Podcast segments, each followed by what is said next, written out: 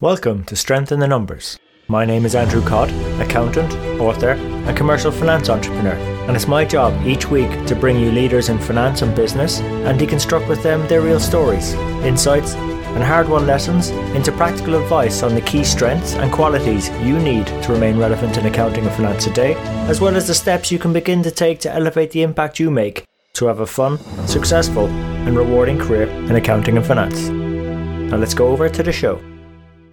Hi everyone and welcome to this week's episode of Strength in the Numbers. Now some of our audience have reached out to me expressing a bit of fear, concern, but also talking optimistically about the future of our profession. But, you know, either way we look at it, there's still a lot of challenges, issues and things for us to work through.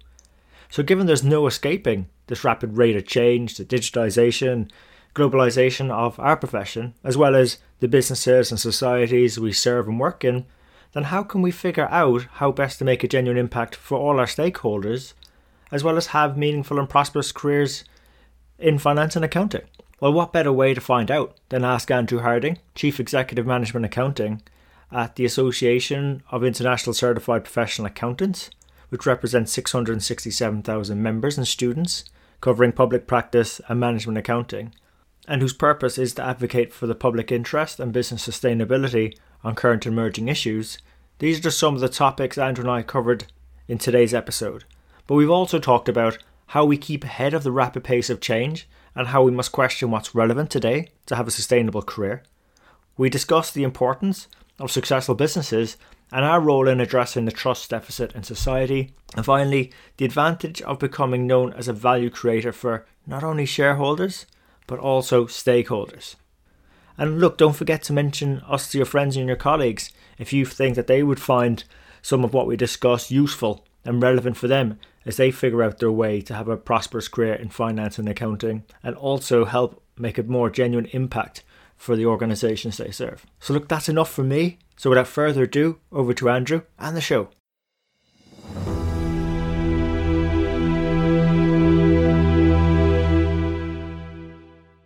Andrew, welcome to the show.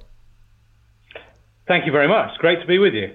Thanks, Andrew. Now, look, you've done uh, you do a lot of travelling, and we've had a chance to meet on a couple of occasions previously. But for some of our audience who may be not as familiar with your story or your background, do you mind sharing with us a bit your journey in accounting and finance, please? Yeah, sure. It's been it's been quite a long journey, as I'm sure you can imagine. I I, I started off. I graduated in 1983. Um, started off started off as a started off as a trainee as a trainee auditor. I guess, and I guess sort of probably about a year into that, I started to think, hold on a minute, this isn't what I this isn't quite what I thought it was going to be. I, yeah, what I wanted to what I wanted to do was to be finding solutions, driving, you know, helping drive successful successful businesses and things like that. And it didn't it didn't really feel feel like that to me. Having said that, you know, I enjoyed working in the environment. I I like the accounting. I like the accounting profession. I like the people in it, and I kind of moved into the people side of the work.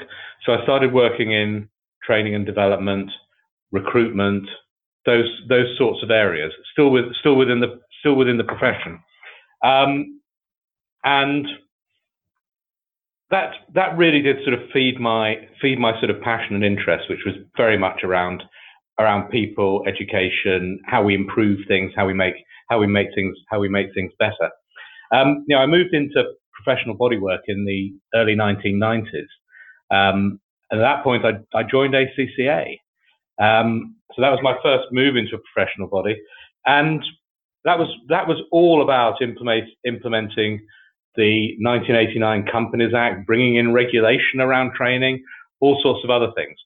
And I like I like to think what I what I did there was implement regulation in a way that in a way that developed people in a way that helped helped helped firms, helped businesses to develop better better results. Um, so that was really my sort of first move into professional bodywork. I did all kinds of I did all kinds of roles at ACCA. Um, finally, finally, sort of managing director, looking after all of their global markets. And I moved to I moved to CIMA almost 10 years ago, beginning of 2009, where I was originally the global markets director.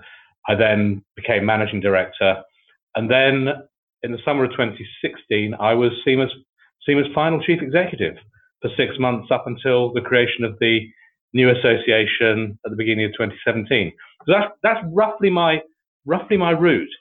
But for me, you know, it has always, you know, what drives me, what gets me up in the morning has always been, you know, how do we, how do we improve people's careers? How do we, how do we develop people? That's my, you know, that's my, that's my passion. Yeah. Okay. Well, look, um, I, I want to touch on your passion, but also I don't want to miss the fact that I think your experience in accounting and finance is probably as long as I've been on this planet. So that's quite impressive, Andrew. So, so, so, yeah, um, yeah, there's so much there. But I guess in terms of that journey, let's even pick what the, the, the, the professional bodies and associations you've been involved with and leading. I mean, things must have changed dramatically during that time, right? I mean, like, how do you get a sense of to to I suppose ride the wave of change, but also make make it benefit the members of those organisations. I mean, so much must have happened and changed in that time. Oh well, let, let me just I mean just the, the most simple thing about the changes happened this time. The most dramatic way I can tell you about that is in 1991 in the ACCA office at that point. I think there were 15 of us sharing one PC. I, I, yes. we all have a portable hard drive we could slot into it and use on that if we if we needed it. And that was that was the world in those days. And then suddenly That's overnight, we all got a machine on our desks. Um, and you know, nobody nobody nobody talks about internet in those days. You know, internet we started talking about mid to late mid to late nineties. So huge transformation. The big so the biggest change is digitization, the speed at which things happen, and I guess, I guess the other thing is you know the way the way in which the world the way in which the world has changed. Um, you know, economies that we and business centers we would have classified as developing are now are now leading, and we've seen people we've seen organizations make huge huge jumps because of the technology that's available, and also also because of the way in which yeah the way in which cost has dropped and the way in which people have and education has become become become better across the world. I think I think if all of us look back 30 years, we'd be we'd be absolutely staggered at how much how much the world has changed. In particular, you know how much better our lives are. Yeah, I, it does feel that there's a lot better access to opportunity. I, but but like you know when you started saying there, I was just writing some notes down. The speed of change, digitization, um, developing economies now becoming more uh, developed and leading. You know that that's been the story. Our, our, profession has seen all that happen. I'm just thinking all the way back to um, to much earlier times. There's always been change. The speed of it may have got faster. The digitization is probably one of the newer strands uh, from an industrial revolution perspective. Is there is it possible to get ahead of those things, or is it just possible to try and ride them best we can? I mean, what's the best approach? Oh, you know, I think I think there there are things where you there are things where you can you can get ahead, um, but you know once once you're ahead, you're only at, yeah you're only ahead for a period of months. You have to keep that you have to keep that that rapid that rapid change going. You know when I think about when I think about our curriculum, that sort of thing, and we we get oh well we revise we used to, we used to get well we revise it every four to five years and we keep it relevant you know, what is what is relevant today that was relevant in 2013? You know, we have to we have to start to question that. That that sort of cycle is no longer valid. If I think about the things that if I think about the things that I learned, mm-hmm. you know, as a as a trainee from 1983 to 1986, what did I learn then that's relevant now? Well, you know, all of the statute has changed, all the tax has changed. Yes. A lot of them, a lot of the you know techniques have changed. What hasn't changed though is that primarily you're working with people and you have to get things done. You have to influence people. You have to get the right decisions made. That's all, that's all still there. So that becomes the really key sustainable part of it, which lasts forever. But other pieces, yeah, you've got to move, you've got to change. Um, you know, we need to we need to look at the world. We need to anticipate the world. When we look at it, we see we see organizations at all different stages of development and change. Yeah. You know, we could say, yeah, we can see some who are still still operating as they did 10 years ago. They often talk about needing to make a leapfrog. yeah, that means that means they've recognised how far behind they are. We see some actually, you know, at the real bleeding edge, and they will they will make mistakes, but they they have a mm-hmm. culture mm-hmm. which allows them to do that and allows them to sort of take that, you know, take a technology, take a take a punt on technology, and if it doesn't work, you know, that doesn't matter. And, yeah, we'll see. There's so many times we see, you know, what's the what's the latest big thing on technology? Some of them just fade away and disappear. And do you remember Google's 3D glasses and all of yeah, those sorts of things? Briefly, yes, yes. Google Glass, yeah. yes, yes. Yeah, Google Glass. I mean, that's you know, come and gone. That was going to be yeah. the fantastic thing. So we, you know, and we see things come. Some of them are adopted, some of them aren't. Um, some companies choose to be at different, you know, adopt at different stages. And I think, you know, we have to sort of ride that yeah, it's like the thing is, it's like knowing what to, to back and what not to, and, and I suppose keeping the the syllabus, uh, as you, you touched on there, is keeping that relevant. I suppose, you know, looking out there at the moment, Andrew, your broad visibility. I mean, what are the best things we can be doing to stay relevant? I think you touched on some of them, but as accounting and finance professional, what's the best things we can be doing to stay relevant? Yeah, I, I, to stay relevant is all about the value that you create in the business. And you know, it's no lo- it's no longer good enough to turn up at nine, move the numbers around, go home at five, and say and say, you know, my contribution is producing this report. Yes. Now what? Yes. Now what you have to be doing is anything you produce. What's the result of that? What does that create? Whose mind does it change? Whose thinking does it change? How does it impact on the business? And you know, some of the some of the leading companies that we talk to. I was I was with a finance business partner this last week at a leading IT business, and he says I don't have finance in my job title anymore. I'm assessed on the impact that I create with the data I have at my fingertips. I no longer do the analysis. We've automated that. It's all about how embedded I am in the business, how I understand the business. And he says, now I don't have to seek permission to be in a meeting. Now people look to me for the solutions. He said it's very, very different from where finance was five years ago, where you were regarded as the back office. Now you are the owner of the understanding of the business. People want to know if they pull a lever here, what's the impact here? Yes. And I'm that I'm that guide to them, and I create solutions. I also help them develop their own solutions. So a very, very, very, very different role. But you can see how yeah. this feeling of influence and impact really becomes important. And that stuff can't be automated. Yeah, yeah. Like the more the more finance professionals I work with, I think insight we're, we're generally good on. It's that influence and impact. Maybe it's a stereotype. I mean, look, I, I also did a stint in practice, and I suppose we were caught a lot behind our desks and that. And but like, I mean, that's got to be quite a big change. I suppose you're going from technical hard skills. I mean, you know, when you're sort of saying about the legis- um, the regulation and the, the Companies Act earlier, Andrew, back in back in the eighties. Yeah. Going forward now to developing professionals that have influence and impact. I mean, how how do you how do you adjust for that? I mean, I mean that's quite a big change. I mean, how do you also get people to see that and people to develop? Otherwise, they'll get left behind. Yeah, well, that's yeah, that that is a that is a real challenge. Um, you know, the there are there are a number of finance roles which if I'm going to be honest, they involve moving data from one system to another on a spreadsheet. That is stuff which is ripe for automation. You know, the business advisory sections of the consulting firms, that's their bread and butter. They eliminate that, those roles disappear, and you know, cost cost is just eliminated as well. And people doing those roles, they need to be they need to be adapting their skills. They need to be moving into that into that business partnering role. You know, when we talk when we talk to corporates, yeah, those that have made these big changes, a lot, most of them have not, to date, have not been eliminating huge numbers of jobs. What they've been doing is creating new roles. So the roles which would have been back office suddenly become business partnering roles because the front line of the business, again, is experiencing this huge, rapid change in speed. That means they need information, they need data at their fingertips.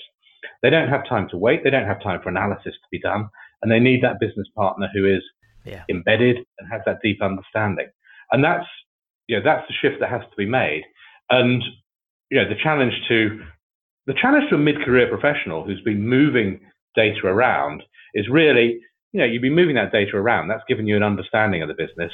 Get out into yes. the business, start using that understanding, and that's that's what it's that's what it's all about. You know, sometimes we get people. You know, I talk to people that have done those those jobs, and they say, "I felt like a robot." Well, you know, the great news is a robot will do that, and you can now do the yeah. stuff you want to do, and you can add that yeah. value. So that's the yeah that's the way we that's the way we see it going. But there is there, no, there is a hard message in there, which is mm. we have to, we have to adapt, we have to move, we have to change, and we have to recognise the world is changing, and no one is going to turn the clock back for us. Yeah, no, the clock the clock is definitely not going to be turned back, definitely. And um, but but that said, like I like the way you described that, Andrew, because um, if you do feel like a robot, that's a very good signal. But also, I think that's quite valuable for an organization in a way that, well, automate your own job. Um, some someone asked recently when I mentioned that we were interviewing, they said, "How do you become more secure as an accounting or finance professional? How do you improve job security or career security so you know we can keep um, adding value and developing into the future and be around in the future?" Do you have any thoughts on that in terms of how we can sort of I suppose, remain relevant or improve the job security yeah. in our in our profession? Yeah, well, I think I mean you hinted at it there. I mean, for me, it is you know become a master of the machine. If you feel like a robot, the chances are you know your job could be or that role. Those things, those things that make you feel like a robot can be automated. And why don't you do that yourself? You know, this is it's a mindset thing. We see the young people we see coming into the profession now automatically do that we had a we had someone in doing an internship with us for about six weeks doing some research work for us two years ago. And he then he was doing a four-year sandwich degree, so he had a year in business. He was working for one of the London banks, and he came in to talk to us about what he'd been doing. And he was saying, "Oh, you know, I used to spend all morning producing a daily report, but it had to be out by midday, and it's you know that was what I spent the morning doing." He said, "I hated it." He said, "So you know, he said, my, my report to the university on my year is about automating processes in the bank. I just said, what do you know about that? You know, you, you, you're doing an econom, economics degree. And he said, well, he said, that report, he said, I wrote a program to automate it. He said, now I come in, I log in at 8.30, I go and make myself a cup of tea, and I come back to my desk, and the report is done and it's issued before nine o'clock. I then have two hours to do something which is more interesting. And that is you know, that's the mindset. That's the mindset that's coming in, and yeah, we we all need to be we all need to be thinking about that stuff. It's not. It, it, it's it's different thinking, but some of it some of it isn't as isn't as different as you might think. If we talk about analytics, talk to the talk to the business about the analytics it uses. It's the same stuff that people have been studying as 16 year olds at, at school when they're doing maths and they've been doing that stuff for 30, 40 years. You know, it's the it's the stuff which I studied at school. The difference is, rather than now doing it with four or five pieces of data and trying to plot a graph with a ruler, you do it with thousands and thousands of pieces of data, and you get a much more accurate picture because it can be crunched automatically and faster and easier. So we shouldn't be frightened of that. This stuff is this stuff is making this these things easier for us. I, I agree with you. I don't think we should be be afraid, and I think we probably gain greater security by by creating insecurity in, in our own jobs so that they become more obsolete. Yeah, let's let I mean let's think. If we go back to, you know, what is relevance, what are people looking for They're, from you in your job? They're looking at the value you create.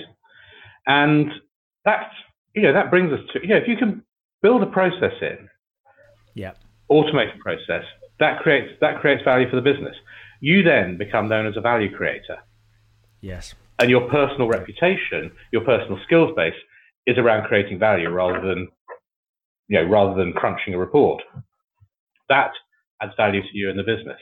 And that starts to take you from that position where, you know, you're doing analysis to that position where you're influencing and having impact. And that's where the, that's where the value is. So yeah, I mean, I wouldn't look at it as making, making your own job obsolete. I would look at it as reinventing that job creating time so that you add you add value in other in other areas. Excellent. Yeah, no, I, I like the way you, you, you turn that round. I think reinventing is definitely a better way of looking at it. And I suppose you touched on earlier, like you know, there's some areas that, that you're particularly excited about. I suppose what's what's most exciting you about your current work, Andrew? Oh, for me, for me, a lot of it, a lot of it is that transformation of the profession thing, because you know that's about changing the way changing the way we do things. Um, and yeah, so there, there's a whole piece there around future-proofing the management accounting profession, ensuring not not just ensuring that we remain relevant for the careers of our members, but ensuring that our members are delivering best possible value for their businesses, so their businesses are secure, prosperous, and sustainable in the long term. You know, there's a whole thing that we, you know, we sometimes forget, and that is the importance of successful business in our society. You know, successful businesses create jobs, they create prosperity, they they provide they provide the tax take which enables governments to provide services. We sometimes Definitely. we sometimes lose that in when we look at the when we look at the ecosystem when we look at the you know, the ecosystem. And I think you know what we need to be thinking about is you know we prosperous careers, successful businesses, and that's really what that's really what the future is about. And that's so much of that now is about getting the right decisions made. And for, you know we're about to hit the CIMA centenary. CIMA was created 100 years ago by Unilever to give the board the information it needed to make the right decisions. And that's never truer than it is today. You know, in 100 years, that purpose is still there. Um, so people, yeah, people ask me about, know, does CIMA have a long term? Does you know, does management accounting have a long term? Does our association have a long term? Too right, it does, because there's a burning there's a burning need for there's a burning need for what we do. It's in effect, it's helping make better decisions. It's um, and what what a business is looking for. Well, it's it's about value creation. It's creating customers and creating value for them. So yeah. as long as the decisions are directed at that, Andrew, then CIMA and and other associations should continue into the future. Definitely. Yeah, and you, there's a there's a real driver here around you know us creating the Association of International Certified Professional Accountants with the with AICPA. Doing that gave us a genuinely global organization. We can look at best practice across the world, you know, whether it's coming out of Western Europe, whether it's coming out of the United States, Canada, Australia, now China, India. And traditionally in our in our world, the leading thinking, you know, where does it come from? Where do balanced scorecards come from? Balanced scorecards come from North America. Activity-based costing, what's that? That's an Anglo-American thing. You know, that was CIMA with Harvard University. Um, where's the next? Where's the next big innovation going to come from? Well, chances are, you know, in this world, it could well come out of China. It could well come out of India. We need to be, yeah, we need to be resourced.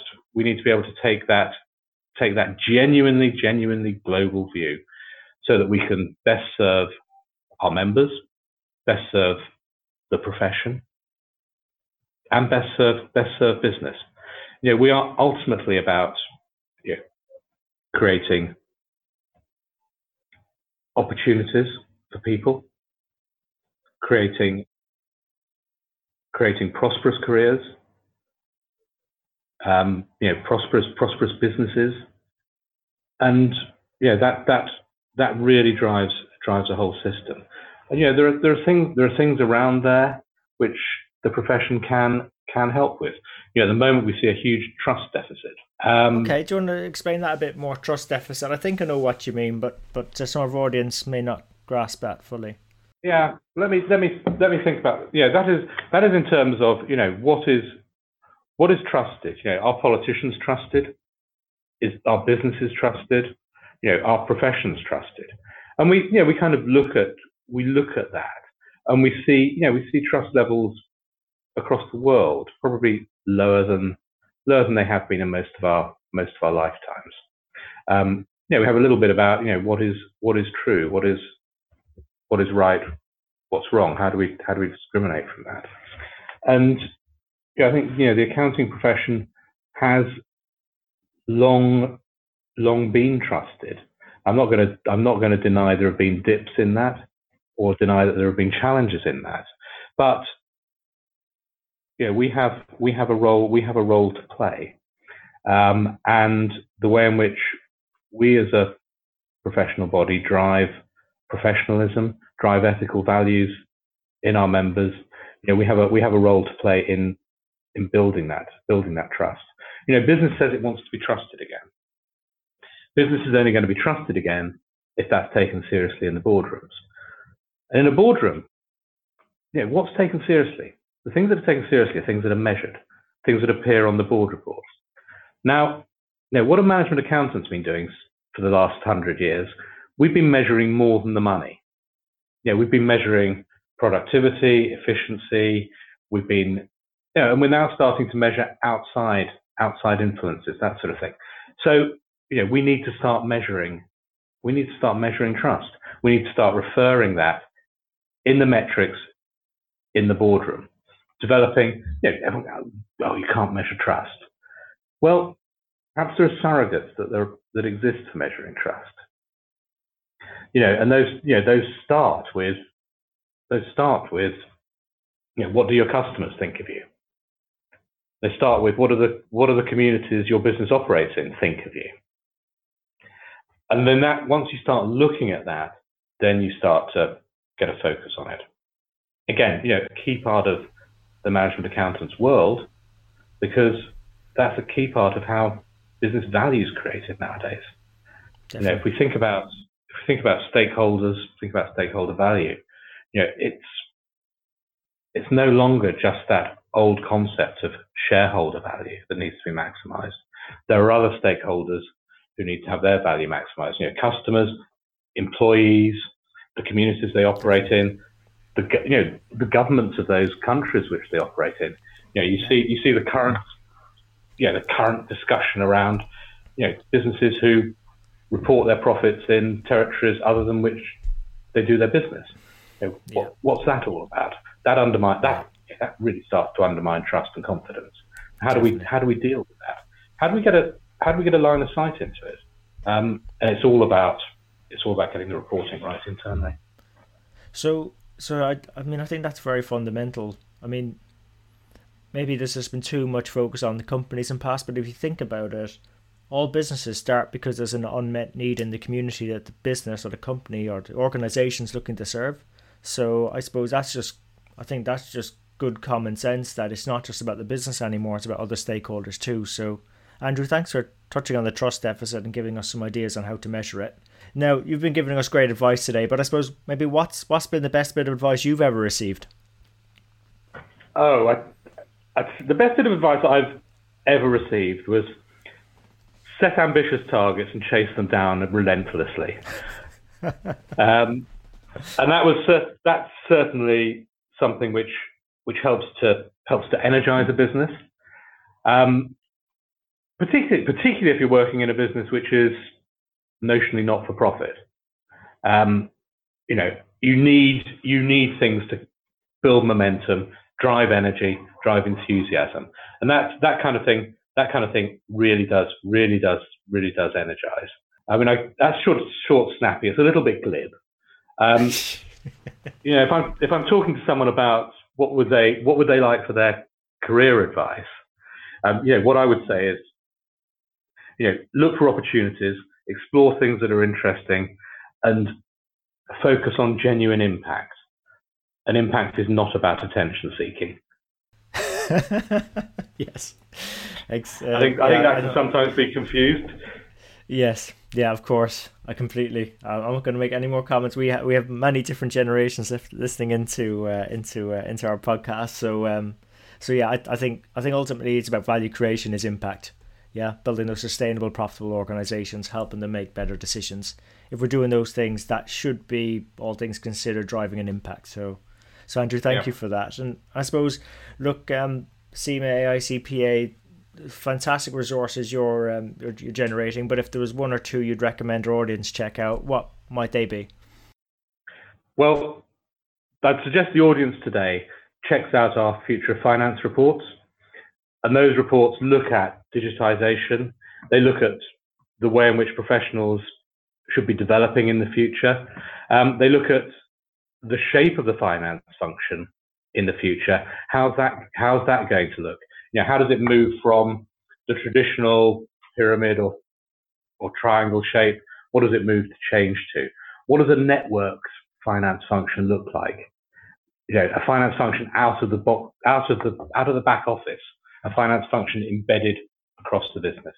So those, I think those are the, probably the those are probably the things I would go to. I would absolutely go to first because that helps.